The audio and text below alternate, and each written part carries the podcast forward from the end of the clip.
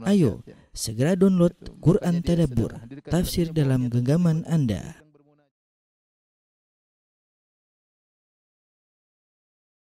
Bismillahirrahmanirrahim. Assalamualaikum warahmatullahi wabarakatuh. Innal hamdalillah nahmaduhu wa nasta'inuhu wa nastaghfiruhu wa natubu ilaihi wa na'udzu billahi min syururi anfusina wa sayyiati a'malina may yahdihillahu fala mudilla lahu wa may yudlil fala hadiyalah. Wa asyhadu an la ilaha illallah wahdahu la syarikalah wa asyhadu anna Muhammadan abduhu wa rasuluhu la nabiyya ba'dah. Ya ayyuhalladzina amanu taqullaha haqqa tuqatih wa la tamutunna illa wa antum muslimun. Ya ayuhan nasu taqu rabbakumul ladzi khalaqakum min nafsin wahidah wa khalaqa minha zawjaha wa batha minhuma rijalan katsiran wa nisaa wattaqullaha alladzi tasaaluna bihi wal arham innallaha kana 'alaikum raqiba. Ya ayyuhalladzina amanu taqullaha wa qulu qawlan sadida yuslih lakum a'malakum wa yaghfir lakum dhunubakum wa may yuti'illaha wa rasulahu faqad faza fawzan 'azima. Amma ba'd, fa inna asdaqal hadithi kitabullah wa khairal huda huda Muhammadin sallallahu alaihi wasallam. Syarrul umuri muhdatsatuha wa kullu muhdatsatin bid'ah wa kullu bid'atin dhalalah wa kullu dhalalatin finnar. Ikhwan dan akhwat yang dirahmati Allah Subhanahu wa taala, kita lanjutkan pembahasan kita dari Al-Aqidah Al-Wasithiyah dan kita masih pada Al-Iman bil Yaumil Akhir. Kemarin kita telah membahas nikmat kubur dan juga adab kubur sebagaimana perkataan Syekhul Islam Ibnu Taimiyah dalam matan akidahnya, "Tsumma ba'da hadhihil fitnati imma na'imun wa imma adzab." Setelah fitnah kubur, maka ada nikmat kubur atau azab kubur. Ila yaumil qiyamatil kubra, sampai diazab atau di dalam alam barzah sampai al-qiyamatil kubra, sampai tegak hari kiamat al-kubra. Fatu'adul arwahu ilal jasad, maka setelah itu ruh-ruh akan dikembalikan kepada jasad-jasad, ya. Jasad-jasad dibangkitkan, kemudian ruh dikembalikan kepada jasad tersebut. Wa taqumul qiyamatu allati akhbarallahu biha fi kitabih, maka tegaklah hari kiamat yang telah Allah kabarkan dalam Al-Qur'an, dalam kitabnya. Wa ala lisani rasulih, sebagaimana juga telah dijelaskan dalam lisan rasulnya sallallahu alaihi wasallam. Wa ajma'a 'alaihal muslimun, dan juga telah disepakati oleh kaum muslimin.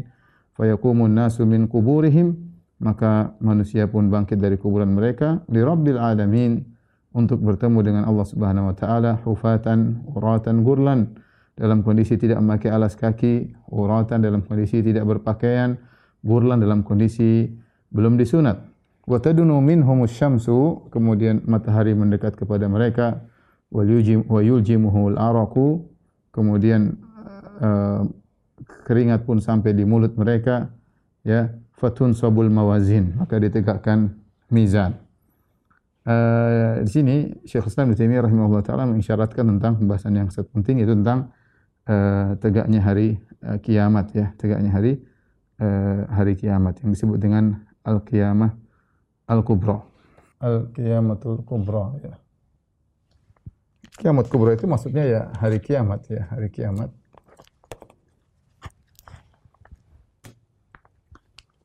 Hari kiamat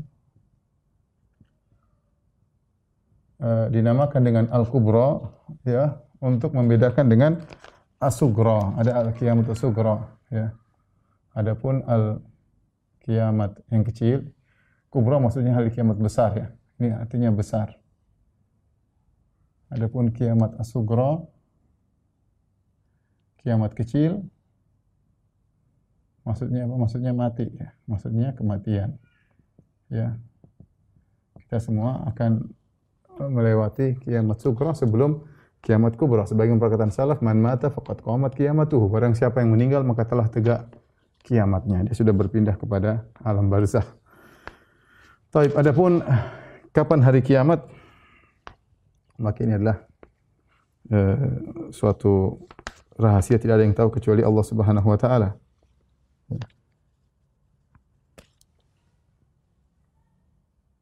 Kapan? Tidak ada yang tahu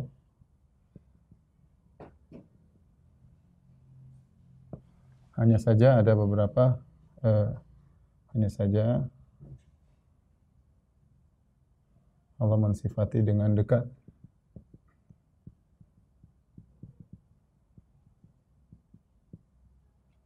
Dengan dekat Allah Subhanahu wa taala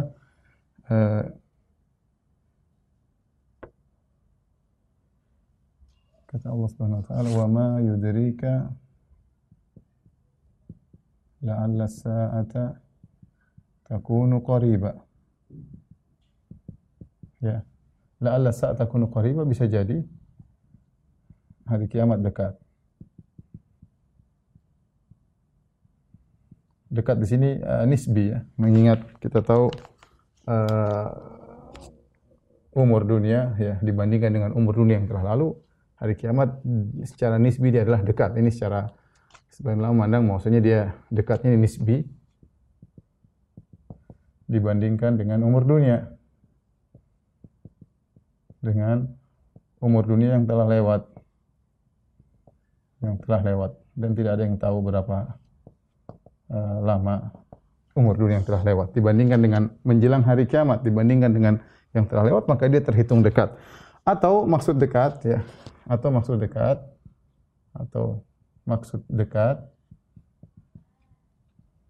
yaitu akan datang ya. Kata orang Arab, wa kullu atin qarib ya. Kullu atin qarib. Semua yang akan datang maka dekat, dan semua yang tidak akan datang maka jauh. Makanya dalam Al-Qur'an Allah berfirman, innahum yarawnahu ba'ida, innahum yarawnahu ba'ida wa narahu qariba. Mereka memandang azab tersebut jauh sementara kami memandangnya dekat. Mereka memandang azab ya tersebut jauh, maksudnya apa jauh? Mustahil ya. Mustahil. Dan kami memandangnya dekat. Dekat maksudnya akan terjadi. Mau sebentar lagi atau masih lama, semua yang akan terjadi namanya dekat ya. Ini tidak ada yang tahu, hanya saja Allah mensifati dengan dekat. Kemudian yang kedua, datang dalam hadis ya. Hari kiamat terjadi hari Jumat.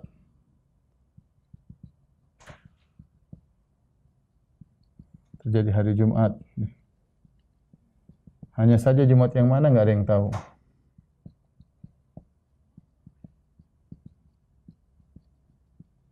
Tidak ada yang tahu. Ya. Dan ayatnya jelas. Kata Allah Subhanahu wa taala, yas'alunaka 'ani sa'ati ayyana mursaha fima anta min dzikraha ila rabbika muntahaha. Mereka bertanya kepada engkau kapan hari kiamat? Ya, siapa engkau tentang kapan hari kiamat? Ila rabbika muntahaha. Ilmunya adalah di sisi Allah Subhanahu wa taala. La yujalliha li waqtiha illa hu. Allah tidak pernah membukakan ya kapan hari kiamat, tidak ada yang tahu kecuali Allah Subhanahu wa taala. Demikian dalam hadis yang masyhur ketika Jibril datang kepada Nabi SAW bertanya, mata sa'ah, kapan hari kiamat? Maka Nabi berkata, mal mas'ulu anha bi'ala minas sa'il. Yang ditanya tidak lebih tahu daripada yang bertanya. Jadi tidak ada yang tahu kapan hari kiamat. Ya, makanya la ta'tikum illa baghtah. Kata Allah datang tiba-tiba. Datang apa? Tiba-tiba hari kiamat tersebut menunjukkan ketidaksiapan ketika itu orang-orang dikena dengan hari kiamat. Oleh karenanya, kalau ada pendapat yang mengatakan kiamat tinggal berapa tahun lagi, mungkin tinggal berapa ratus tahun lagi, ini semua adalah kesalahan. Meskipun ada sebagian ulama yang mengatakan, namun itu adalah kesalahan yang tidak boleh diikuti karena tidak ada yang tahu kapan hari kiamat. Ya. Allah mensifatinya dekat. Yang kedua, kemudian ketiga, yaitu Nabi menjelaskan tanda-tandanya.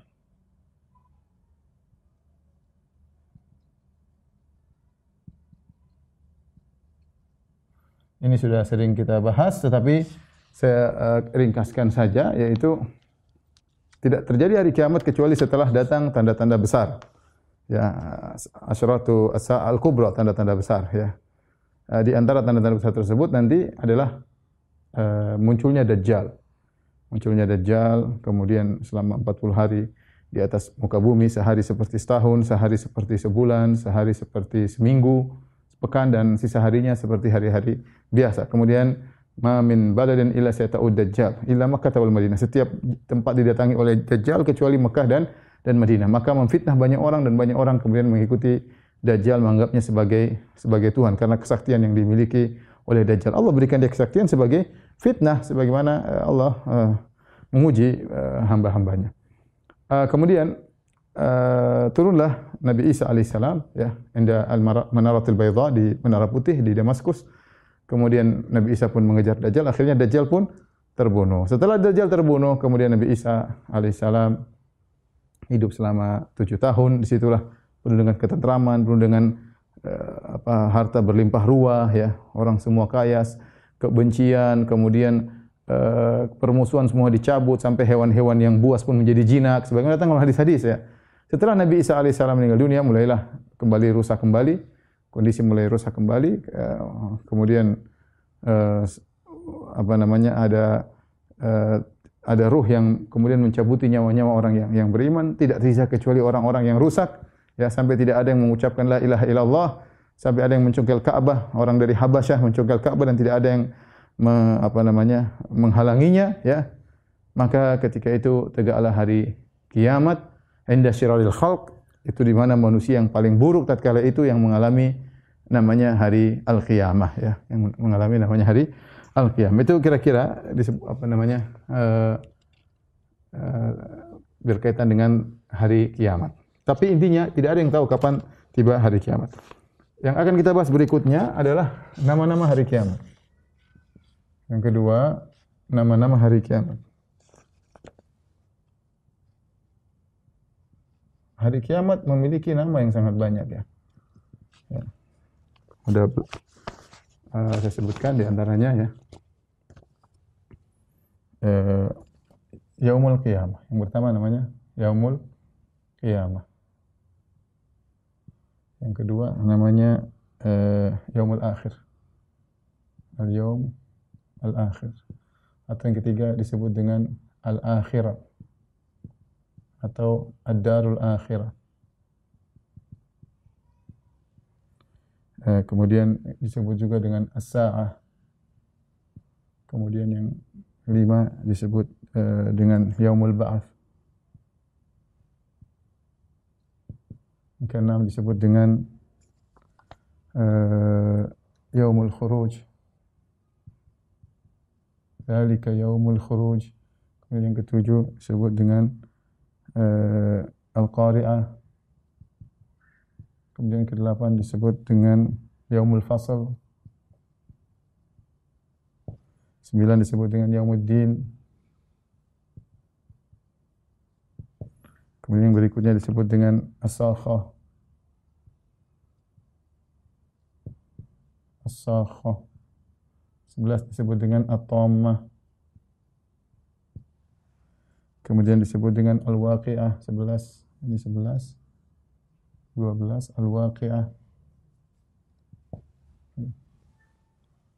Baik, kita sebut lagi 12, 13. Disebut dengan Yaumul Wa'id. 14 disebut dengan Al-Haqqah. 15 disebut dengan Al-Waqi'ah. Kemudian 16 disebut dengan Al-Qari'ah. Kemudian 17 disebut dengan Yaumul Hasrah. 18 disebut dengan Yaumut Taghabun. 19 disebut dengan Yaumut Tanad. Yaumut Tanad. 20 disebut dengan Yaumul Khulud. 21 disebut dengan Yaumul Hisab. 22 disebut dengan Yaumut Talaq. 23 disebut Yaumul Jama'.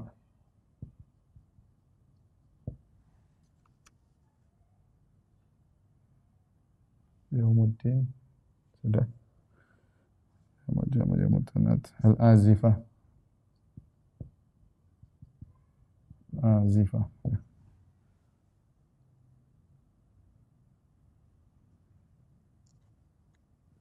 Taib, ini diantara nama-nama hari kiamat ya. Saya akan sedikit sebutkan makna-maknanya. Penting kita mengenal nama-nama ini. Kenapa? Karena setiap nama mengandung sifat ya. Setiap nama mengandung sifat ya.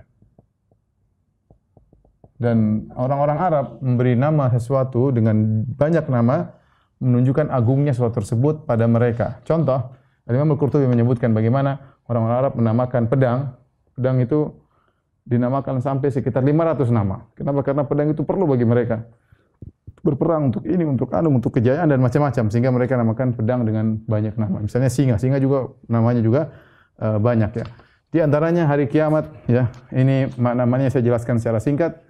Hari kiamat ya, karena maknanya adalah tegak segala perkara-perkara yang dahsyat, di antaranya manusia berdiri ya untuk menanti kedatangan Allah Subhanahu wa taala. Qiyam dari qiyam tapi ditambah ta marbutah untuk lil mubalaghah, yaitu mereka berdiri menanti kedatangan Allah Subhanahu wa taala. Mereka tidak duduk, mereka tidak nongkrong, mereka tidak tidur, mereka berdiri menunggu hari kedatangan Allah Subhanahu wa taala. Yaumul akhir, karena tidak ada lagi hari setelahnya. Tidak ada lagi hari setelahnya. Ya, dia hari terakhir. Kalau sekarang kita malam, besok siang. Siang hari berikutnya. Nanti akan hari tersebut akan selesai dengan datangnya malam. Pada hari kiamat tidak ada lagi namanya hari. Itu hari yang terakhir, tidak ada penghujungnya. Ya. Tidak ada penghujungnya. Darul akhirah sama, ya. Darul akhirah ya, persinggahan yang terakhir ya, persinggahan yang terakhir, tempat yang terakhir, tempat tinggal yang terakhir, yang terakhir, yang sesungguhnya ya. Kita di dunia cuma mampir. As-sa'ah di antara maknanya adalah datang tiba-tiba, datang tiba-tiba. As-sa'ah, yaumul ba'ats, hari kebangkitan. Manusia dibangkitkan semuanya. Kemudian yaumul khuruj, itu manusia keluar. Manusia keluar dari kuburan. Dari kuburan. Al-Qari'ah maksudnya yang mengetuk dada-dada manusia, ya, menakutkan hati manusia. Hati manusia. Karena dahsyatnya ya. Karena dahsyatnya hari tersebut ya. Yaumul fasl, hari pemutusan. Hari memutuskan.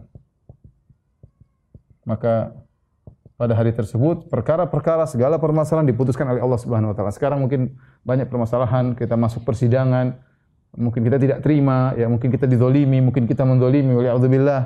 Maka pada hari kiamat tersebut Allah akan memutuskan segala pertikaian ya. Yaumuddin artinya hari pembalasan. As-sakhah yaitu suara yang keras yang memekakkan telinga. Suara keras ya, suara sangkakala maksudnya yang memekakkan telinga.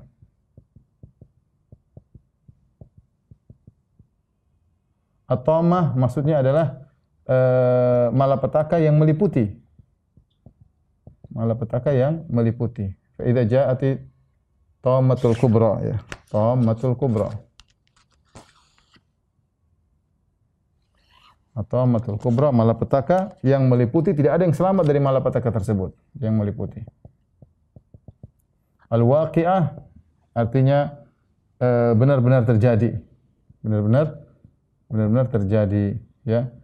Semua yang diberitakan tentang hari kiamat akan terjadi, benar-benar terjadi hari kiamat. Benar-benar terjadi. Itu namanya al-waqi'ah. Taib, yang berikutnya yaumul wa'id, yaitu hari ancaman, di mana Allah mengancam orang-orang yang melakukan kemaksiatan. Al-haqqah yaitu seakan-akan pasti terjadi. Dia hak, pasti terjadi ya, pasti terjadi karena al-haqqah. Kemudian al-waqi'ah sudah ada, tidak waqi'ah. Al-waqi'ah sudah ada. Al-qari'ah sudah ada juga ya tadi. Kita ke banyak. Al-qari'ah. Al-Hasrah maksudnya adalah hari penyesalan. Hari penyesalan. Kenapa disebut hari penyesalan? Begitu banyak penyesalan pada hari tersebut. Begitu banyak penyesalan pada hari tersebut. Ya, ada yang menyesal karena mengikuti imam-imamnya, ada yang menyesal karena mengikuti temannya, ada yang menyesal karena dulu tidak beriman, banyak ya hari penyesalan disebut yaumul hasrah. Anzirhum yaumul hasrati. Yaumut taghabun, zalika yaumut taghabun. Taghabun artinya hari hari apa ya? Merasa rugi ya, merasa rugi. Maksudnya bagaimana? Maksudnya pada hari tersebut namanya taghabun itu misalnya saya beli mobil harusnya harganya 50 juta tapi saya bayar 100 juta. Waduh, ternyata saya tahu saya telah digoben, saya telah ditipu, saya dirugikan karena mobil tersebut harganya 50 juta tapi saya bayar 100.000. Saya merasa rugi ya. Ini hari banyak orang merasa rugi ya, merasa rugi. Orang-orang kafir merasa rugi kenapa dia tidak beriman kepada Allah Subhanahu wa taala. Orang-orang yang beramal soleh merasa rugi karena dia kurang beramal soleh. Dia lihat pahalanya ternyata banyak. Saya rugi dulu kenapa saya tidak banyak beramal soleh. Ternyata ganjarannya jauh daripada yang dipersangkakan. Sama orang bersedekah yang sedikit juga dia merasa rugi pada hari tersebut. Dia merasa rugi pada hari tersebut ya. Ya karena dia tahu pahala sedekah ternyata luar biasa. Selama ini dia sedekah cuma sedikit dia merasa rugi. Seperti tadi kita beli barang ternyata kita tahu di antaranya kita beli barang. Ternyata barang ini nilainya sangat banyak, kita rugi. Kenapa kita beli sedikit? Gampangnya gitu. Harusnya kita beli banyak. Ternyata barang ini nilainya besar, harganya murah. Kalau saya tahu saya akan beli banyak. Rugi, merasa rugi. Hari taghabun. Yaumat tanat, hari saling memanggil. Hari saling memanggil. Maksudnya apa? Pada hari tersebut banyak saling memanggil. Ya, kita tahu, wanada ashabun nari ashabal jannah, wanada ashabul jannati ashaban nar. Penghuni neraka memanggil penghuni neraka, surga berbicara, penghuni surga berbicara dengan penghuni neraka. Kemudian penghuni neraka memanggil malaikat Malik, wa nadau ya Malik liyaqdi alaina rabbuk, wahai Malik, biarkanlah Tuhanmu mematikan kami ya. Terjadi ya, saling menyeru, banyak seruan-seruan ya di antara pengikut dengan pimpinan dan seterusnya. Yaumul khulud yaitu hari abadi. Orang di sana abadi, tidak ada yang mati lagi karena kematian telah dibunuh. Yaumul hisab yaitu hari hisab. Hari hisab yaitu hari perhitungan. Atau kita bilang audit ya, di audit. Yaumut talaq, hari pertemuan. Banyak pertemuan pada hari tersebut ya. Banyak pertemuan pada hari tersebut ya. Manusia bertemu dengan Allah Subhanahu wa taala, manusia bertemu malaikat, orang zalim bertemu dengan orang zalim ya. Dan banyak pertemuan. Seorang penghuni surga bertemu dengan apa yang ada di surga, bertemu keluarganya di surga, hari pertemuan. Yaumul jam'i ya, hari dikumpulkan manusia. Dzalika yaumul majmu'ul lahun nas wa dzalika ya. Kata Allah pada hari tersebut kami kumpulkan seluruh manusia. Wa dzalika yaumul mashhud, itu hari yang dipersaksikan. Itu dikumpulkan seluruh manusia. Tidak ada yang lewat. Manusia tidak ada yang tertinggal.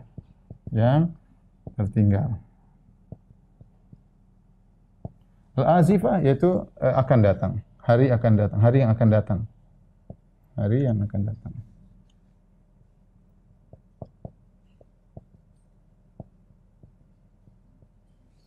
ini sekedar nama-nama hari kiamat, ada sekitar 22 ya.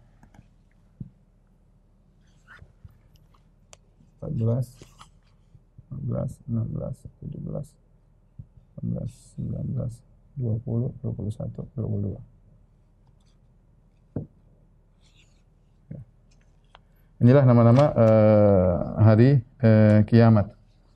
Baik, setelah ini kita akan bahas tentang proses terjadinya hari kiamat.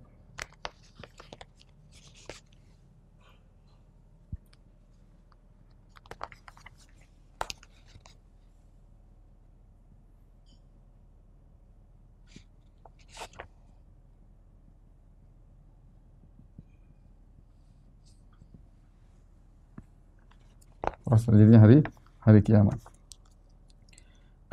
hari kiamat terjadi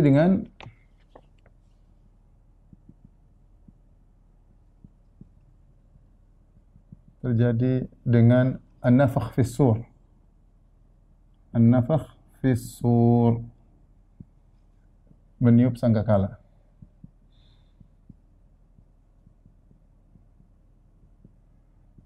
Apa itu as-sur?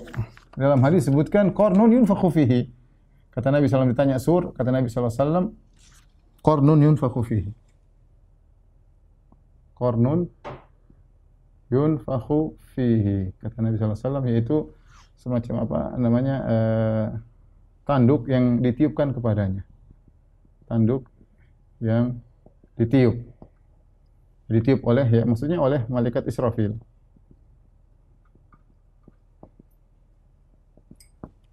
Ya. Dalam hadis kata Nabi sallallahu alaihi wasallam tentang malaikat Israfil, kata Nabi sallallahu alaihi wasallam, "Inna tarfa sahibis sur,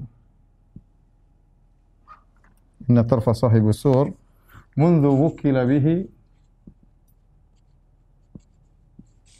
musta'iddun yanzuru nahwal arsh." Ya. Makhafata an yu'maru qabla an yartadda ilaihi tarfu ka'anna aynaihi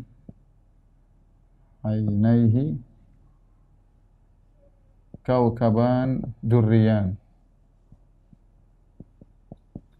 Artinya kata Nabi sallallahu alaihi wasallam, sesungguhnya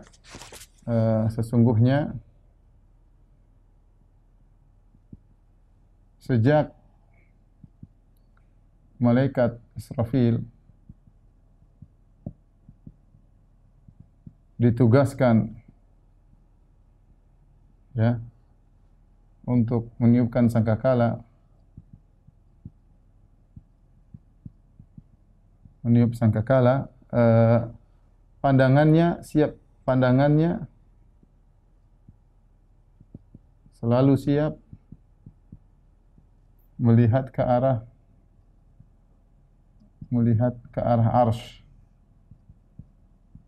Yaitu dia nunggu perintah. Dia menunggu perintah dari Allah Subhanahu wa taala kapan meniup sangkakala tersebut. Dia khawatir, dia matanya tidak berkedip, selalu melihat. Dia khawatir makhafata, dia khawatir dia telah diperintah, dia diperintah oleh Allah sebelum berkedip.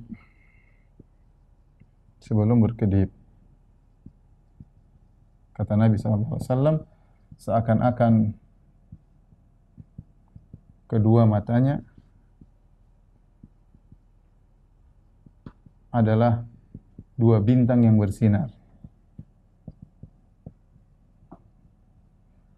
Ya, ini menjelaskan tentang bahwasanya terjadinya hari kiamat berkaitan dengan peniupan sangkakala. Hanya saja para ulama khilaf, ya. Berapakah sangkakala yang para ulama khilaf?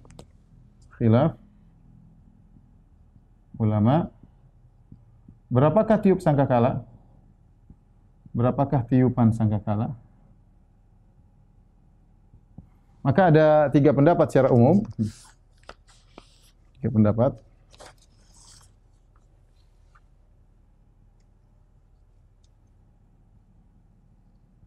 Yang pertama, pendapat yang pertama, dua tiupan. Yaitu disebut nafkhatu sa'at. Sa'at artinya mati, sa'at mati. Dan nafkhatul ba'ath. Nafkhatu al-ba'ath. Yaitu tiupan untuk mematikan, tiupan untuk menghidupkan. Tiupan untuk mematikan, tiupan untuk menghidupkan.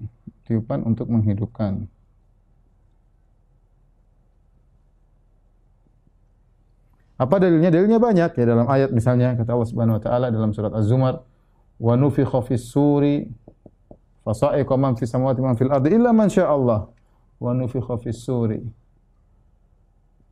fasa'iqa man fis samawati man fil ardi illa man syaa Allah thumma nufikha fihi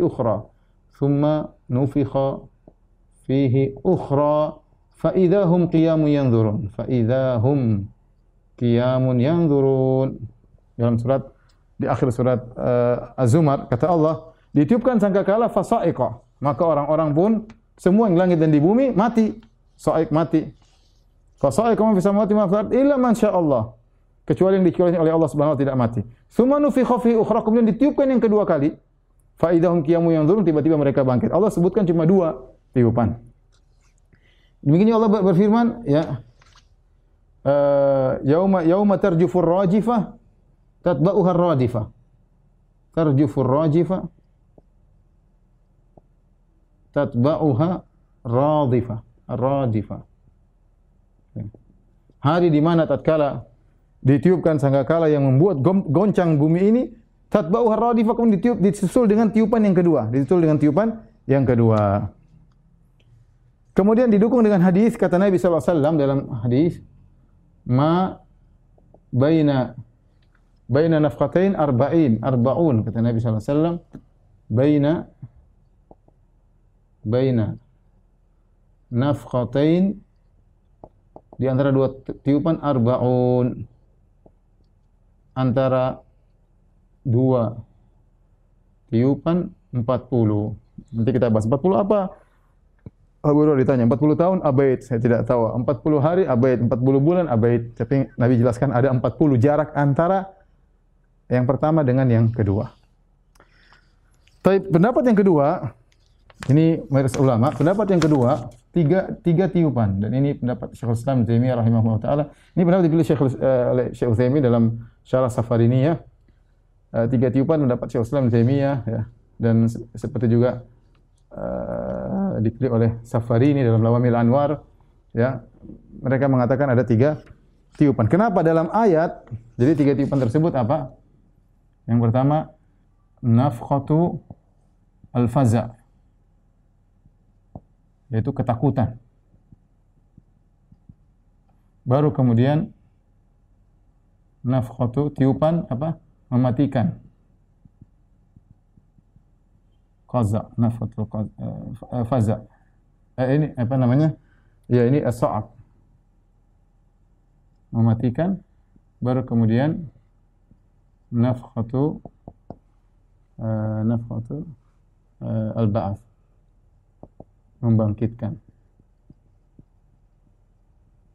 Jadi menurut mereka ada tahapan sebelum sebelum seorang meninggal dunia, ya ada nafakh tiupan yang sebelumnya, ya. Karena Allah berfirman dalam ayat yang lain, wa yauma yunfakhu fis-sur fa fazi'a man fis samawati wa man fil ardi wal ardi illa man syaa Allah kullun atawna dakhirin dan seterusnya. Kata Allah dan hari di mana ditiupkan sangkakala fafazi'a maka orang-orang ketakutan. Semua ketakutan. Semua ketakutan.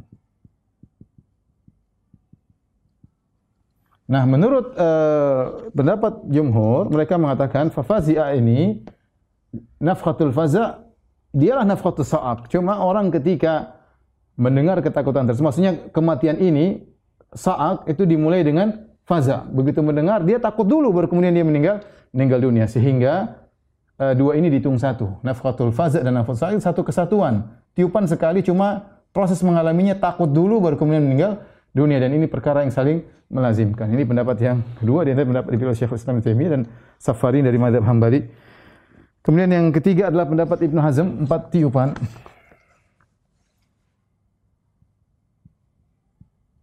Ini Ibn Hazm.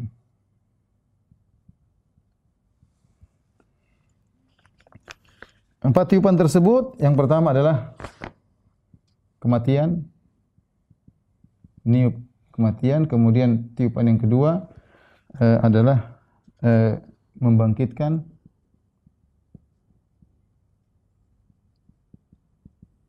Kemudian yang ketiga adalah faza, ya. membuat pingsan.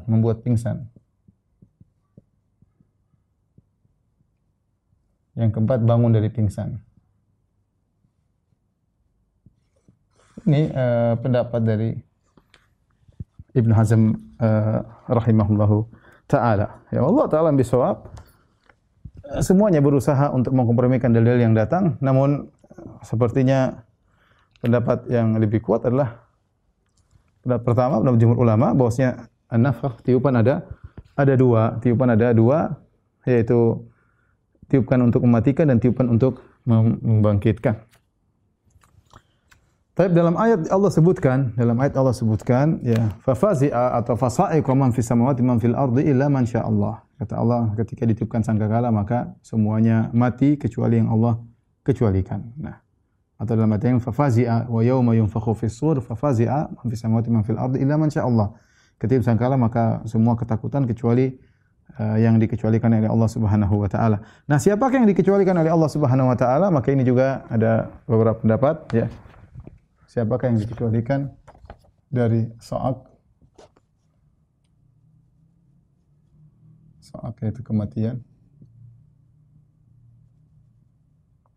Karena Allah mengatakan fasa'iqa man fis samawati wa man fil ardi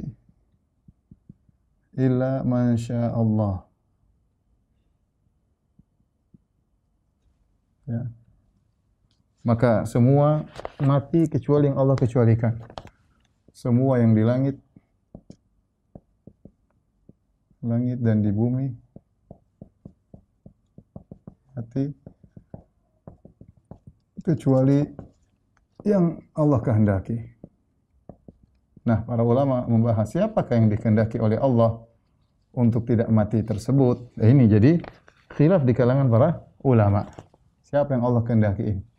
Maka ada beberapa pendapat, ya, di antaranya pendapat Ibn Hazm, ya, mengatakan bahwasanya Ibn Hazm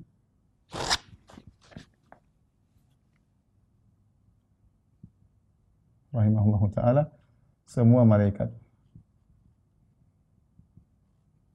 tidak mati, ya. Sebenarnya mengatakan karena Ibn Hazm memandang bahwasanya malaikat bukanlah ruh yang mati dan hidup, dia selama-lamanya apa? Tidak pernah mati, ya, karena dia bukan dari ruh yang dipasang di jasad, sehingga tidak ada proses kematian. Namanya kematian itu ruh lepas daripada jasad. Sehingga Ibn Hazm mengatakan malaikat tidak ada yang mati, ya. Kemudian pendapat yang kedua, sebagian salaf mengatakan, ya,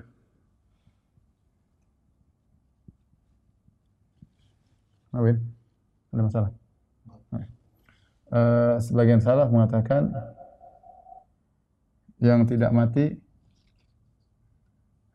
adalah Jibril, Mikail, Israfil, dan malaikat maut. Wallahu alam dalil apa mereka, tapi ini dikatakan oleh sebagian salaf. Kemudian pendapat Imam Ahmad Ibnu Taimiyah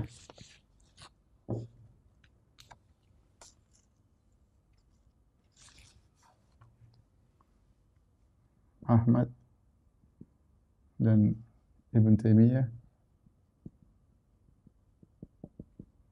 yang tidak mati kata mereka adalah semua yang di surga. Semua yang di surga. Seperti apa? Seperti bidadari yang sudah ada di surga, wildan, itu para pelayan surga. Kenapa?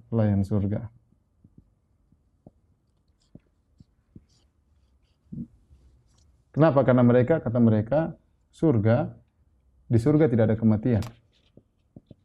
Di surga tidak ada kematian. Masuk surga tidak ada kematian, ya. Makanya ketika Nabi ditanya, apakah orang tidur di surga? Kata Nabi SAW, an-naumu akhul maut. Bahwasanya tidur itu adalah saudaranya mati, maka di surga tidak ada yang tidur. Kalau tidur aja tidak, apalagi mati ya. Kemudian pendapat yang berikutnya, seluruh mayat ya tidak ikut mati. Yang mati yang masih hidup saja ya. Mayat sudah mati, ngapain lagi? Maka kenapa? Karena mayat tidak merasakan. Baik. Dari empat pendapat ini mana yang lebih kuat? Wallahu a'lam bishawab ya. Kita tidak tahu ya. Karena Allah tidak menjelaskan dan Nabi SAW tidak menjelaskan. Ibn Taimiyah mengatakan yang lebih utama, ya ini hanya pendapat, tapi yang lebih utama kita bilang wallahu a'lam bishawab ya. Yang lebih utama Allahu a'lam.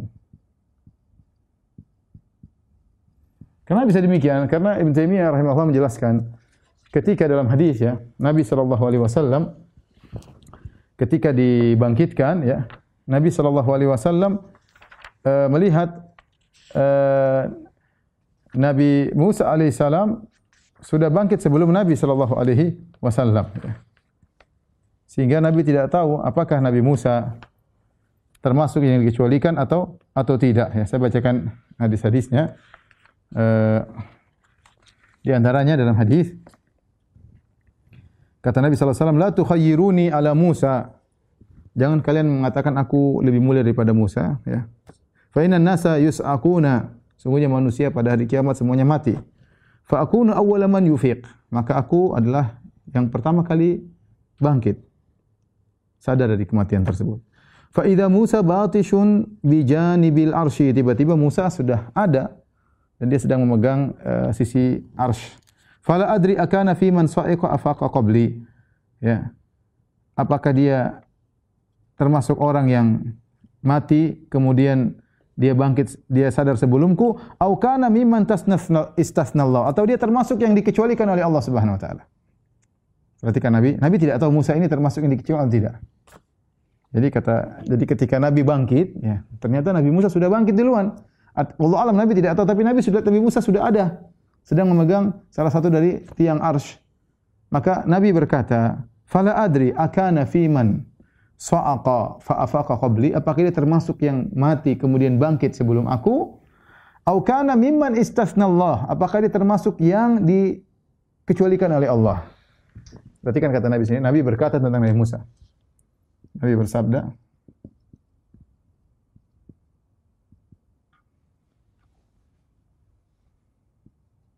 "Fala adri akana mimman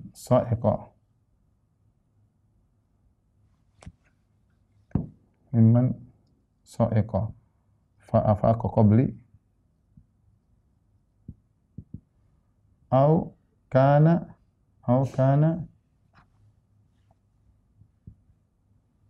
mimman istathna Allah. Aku tidak tahu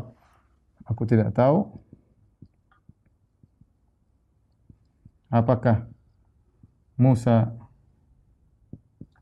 mati lalu bangkit sebelumku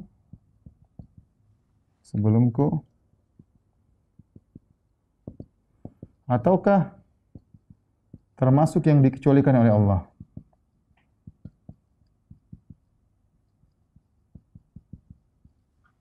Nah, perhatikan di sini, ketika Nabi mengatakan aku tidak tahu, ya berarti Nabi tidak tahu.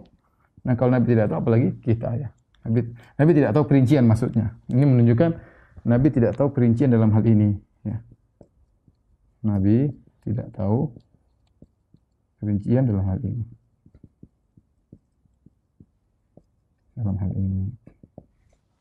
Allah alam bisawab. Ini sekedar sering pertanyaan timbul, apakah siapa saja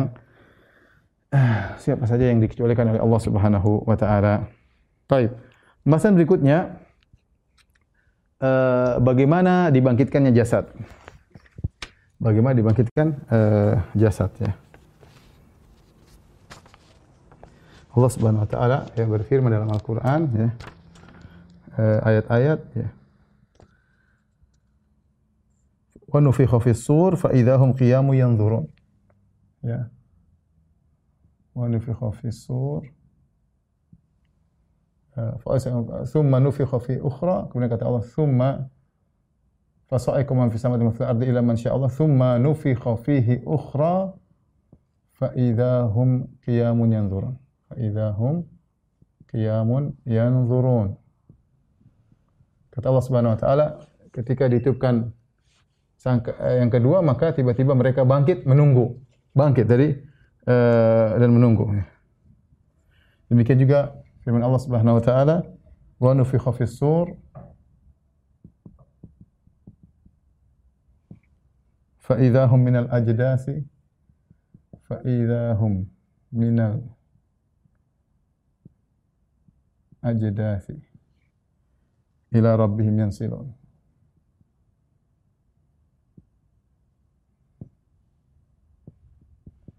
Jadi dibangkitkan oleh Allah Subhanahu wa taala. Bagaimana prosesnya ya?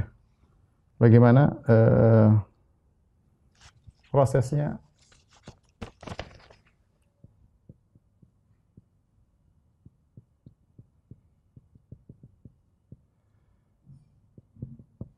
Nabi sallallahu alaihi wasallam menjelaskan ya bahwasanya semua bagian dari anggota tubuh Bani Adam ya semua anggota tubuh Bani Adam sirna kecuali ajabuz zanab kecuali ajabuz zanab kullu Bani Adam yabla illa ajabuz zanab ya. Ajabuz zanab itu apa bagian dari tulang ekor.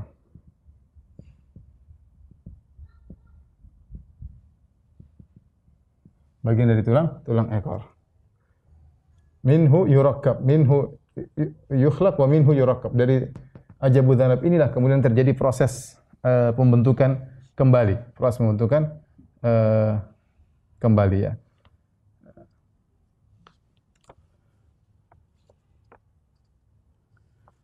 Kemudian antara atau sebelumnya ya ini antara nafkhatul ula tiupan pertama dan nafkhatus tsaniyah tiupan kedua 40 kedua ada 40 ini enggak tahu wallahu alam. Nabi tidak menjelaskan dan Abu Hurairah juga tidak menjelaskan apakah 40 hari atau 40 ya, apakah hari kemudian bulan tahun ya. Tidak tahu apa yang jarak antara keduanya ya. Namun ketika terjadi tiupan yang pertama ya. Ketika terjadi tiupan yang pertama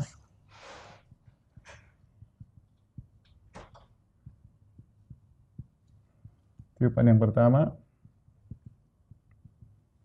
semua takut dan kaget. Semua takut dan kaget. Ya. Semua takut dan kaget. Kenapa? Karena kiamat terjadi tiba-tiba. Baktah. La ta'tikum illa baktah. Jadi tiba-tiba. Dalam hadis disebutkan bahwasanya yang pertama kali mendengar adalah seorang yang sedang mengurus ontanya. Saya bacakan hadisnya. Kata Nabi sallallahu alaihi wasallam, ya, "Tsumma yunfakhu fi as-sur, fala yasma'uhu ahadun illa asghalaitan wa rafa'alaitan." Ya. Kata Nabi sallallahu alaihi wasallam kemudian ditiupkan sangkakala, maka tidak seorang pun yang mendengar tiupan itu kecuali dia akan mendengar laitan wa rafa'alaitan. Sebutkan laitan itu maksudnya dia menjulurkan kepalanya ke kanan atau ke kiri, memanjangkan lehernya.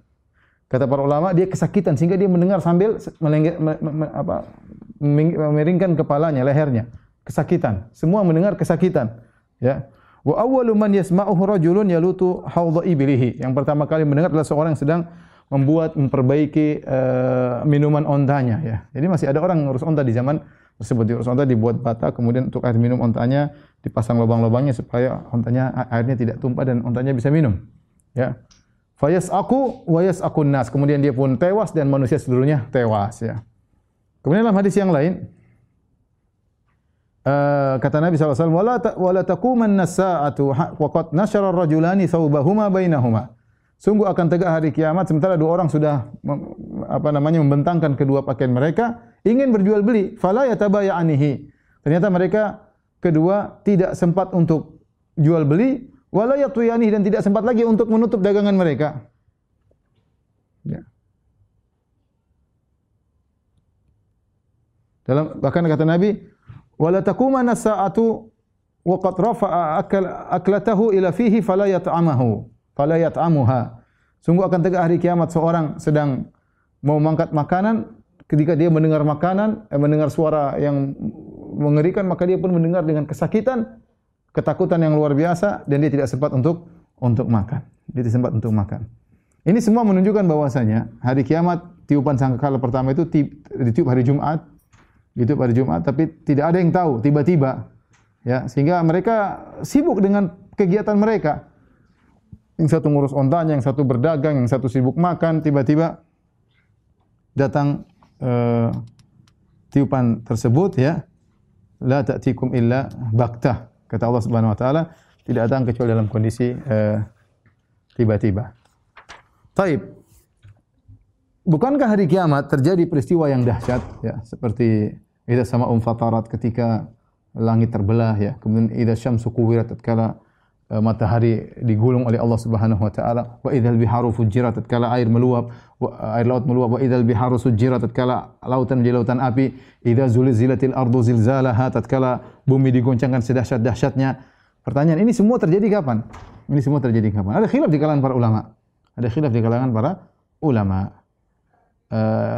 Diisyaratkan oleh Al-Qurtubi dalam tafsirnya di awal surat Al-Hajj ayat kedua, ya, ya ayuhan nasu taqu rabbakum inna zalzalata as-saati syai'un 'adzim yauma tarawunaha tadhhalu kullu murdi'atin amma arda'at wa tada'u kullu dhati hamlin hamlaha wa tarawna nasa sukara wa hum bisukara walakin adzaballahi syadid. Kata Allah Subhanahu wa taala, wahai manusia sekalian, bertakwalah kepada Rabb kalian, ya. Inna zalzalata as-saati syai'un 'adzim. Sungguhnya gempa yang terjadi pada hari kiamat sangat dahsyat. Allah tidak bicara gempa biasa, tapi gempa terjadi pada ketika idza zulzilatil ardu zilzalaha, tatkala bumi digoncangkan. Ya, kata Allah, yauma tarawunaha, hari di mana kalian akan menyaksikannya. Kalian akan menyaksikan dahsyatnya gempa tersebut. Yauma tarawunaha, hari di mana kalian akan melihat gempa tersebut. Hanya kembali kepada zalzalatas saah. Kalian akan melihat gempa tersebut. Tadhalu kullu murdi'atin amma arda'at, maka pada hari tersebut seorang wanita yang sedang menyusui anaknya, dia akan tinggalkan anaknya. Kita tahu tidak ada orang yang paling perhatian seperti ibu yang sedang menyusui anaknya. Saya perhatian sama anaknya, namun dia tidak peduli. Wa tada'u kullu dzati hamlin hamlaha. Bahkan seorang yang sedang mengandung tiba-tiba keguguran, dia melahirkan anaknya. Wa taron nasa sukara. Kalian melihat orang dalam kondisi sempoyongan, dalam kondisi miring. Wa ma hum bisukara. Mereka tidak sedang mabuk. Walakinna adzaballahi syadid, akan tapi azab Allah pedih. Nah, ini semua proses terjadi kapan? Ya, Al-Qurtubi menyebutkan ada pendapat yang mengatakan bahwasanya itu terjadi setelah nafkhatul ula. Setelah manusia semua mati, baru kemudian dahsyat tersebut. Ada yang mengatakan terjadi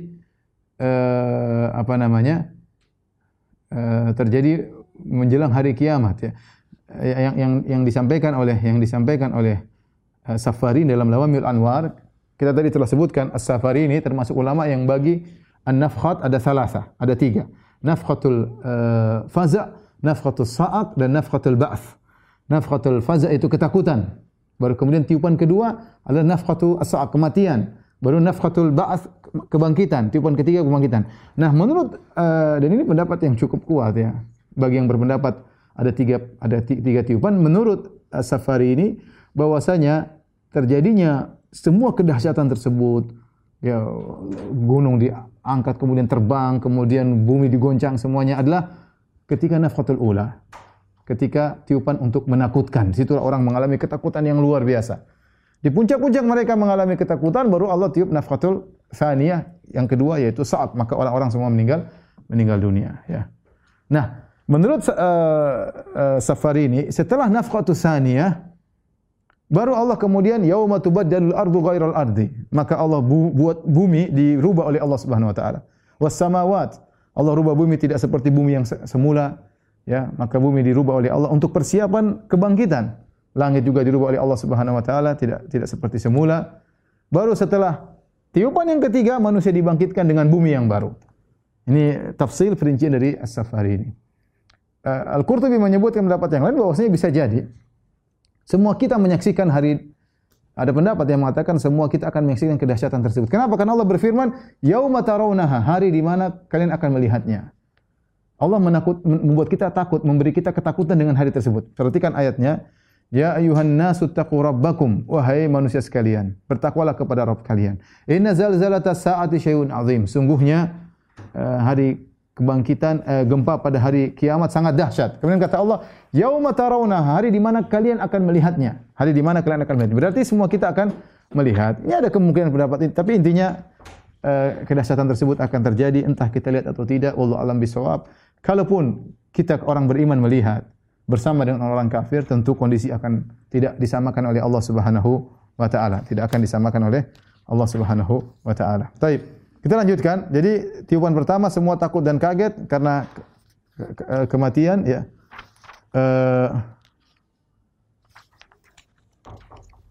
Kemudian dibangkitkan yang kedua, ya.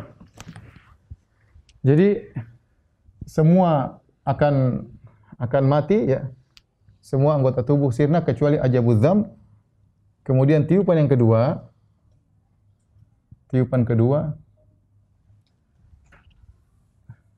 di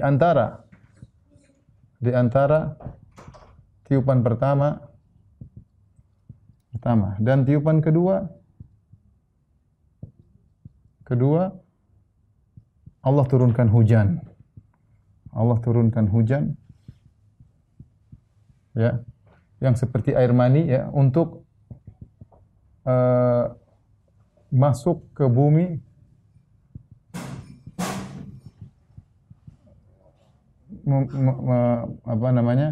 Mengenai ajabudzam tadi yang kita sebutkan, ya. Ajabudzanab yaitu bagian dari tulang ekor.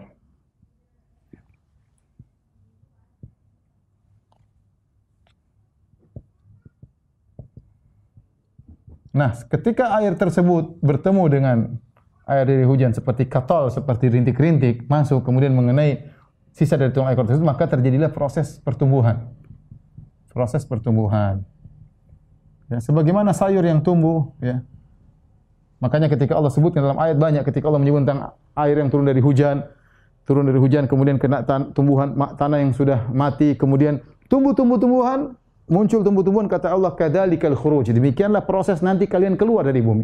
Sama, mirip, ya, kadzalikal khuruj, kadzalika tukhrajun, kadzalika nusyur. Dalam banyak ayat Allah mengatakan demikian. Prosesnya sama, air turun kemudian masuk mengenai ajabudzanab, kemudian muncullah manusia, ya. Setelah tumbuh sudah siap, maka kemudian Allah kemudian malaikat Israfil tiupan sangkakala kedua, lalu bangkitlah seluruh manusia.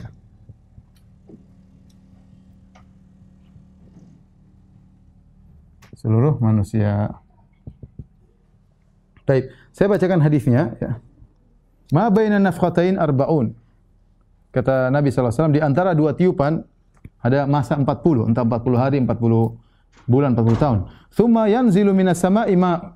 Kemudian turun dari langit air.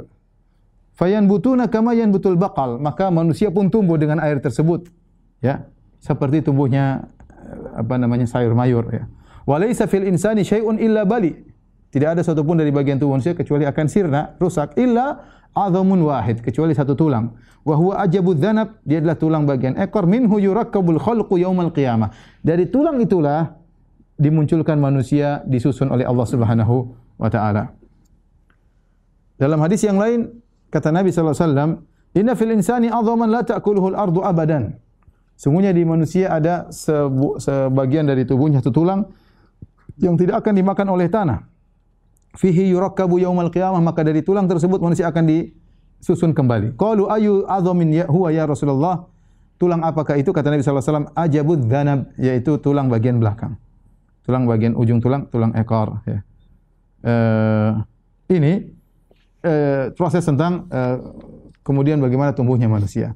Ketika manusia ditumbuhkan, yang perlu kita perhatikan, Allah menamakan dengan i'adah. Ya. Munculnya manusia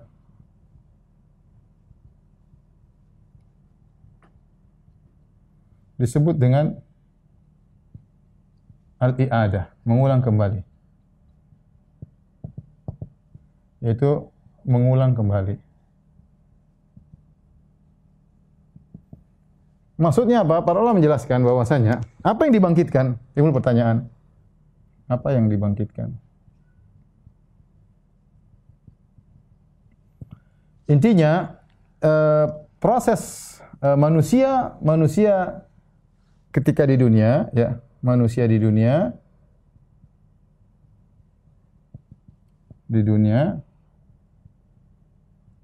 dari satu sisi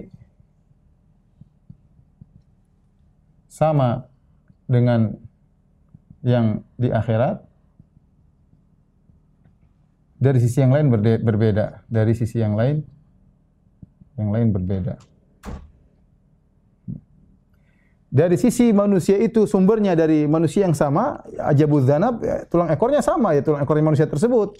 Tetapi proses penciptaannya berbeda. Kalau manusia dahulu diciptakan oleh Allah dengan proses dari air mani bertemu dengan sel ovum, kemudian dalam rahim, kemudian berkembang janin sampai akhirnya manusia 9 bulan dalam perut, kemudian keluar. Seperti itu, ya. Adapun ini prosesnya beda. Prosesnya dari ajabuz zanab, dari tulang, kemudian terkena air yang Allah kirimkan, kemudian manusia tumbuh lagi. Ya, dia manusia itu tetapi dengan sifat yang berbeda, Oleh karenanya baik penghuni neraka maupun penghuni surga memiliki sifat yang berbeda, ya.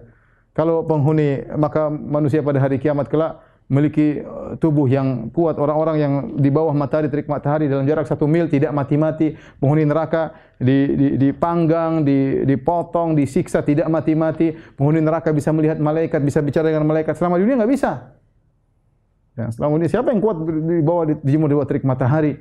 Ya, selama ribuan tahun tidak kuat. Tapi ini proses baru, kehidupan yang baru, ya, setelah manusia hidup di dunia, kemudian makhluk alam barzah punya alam tersendiri, kemudian dibangkitkan juga punya model tersendiri.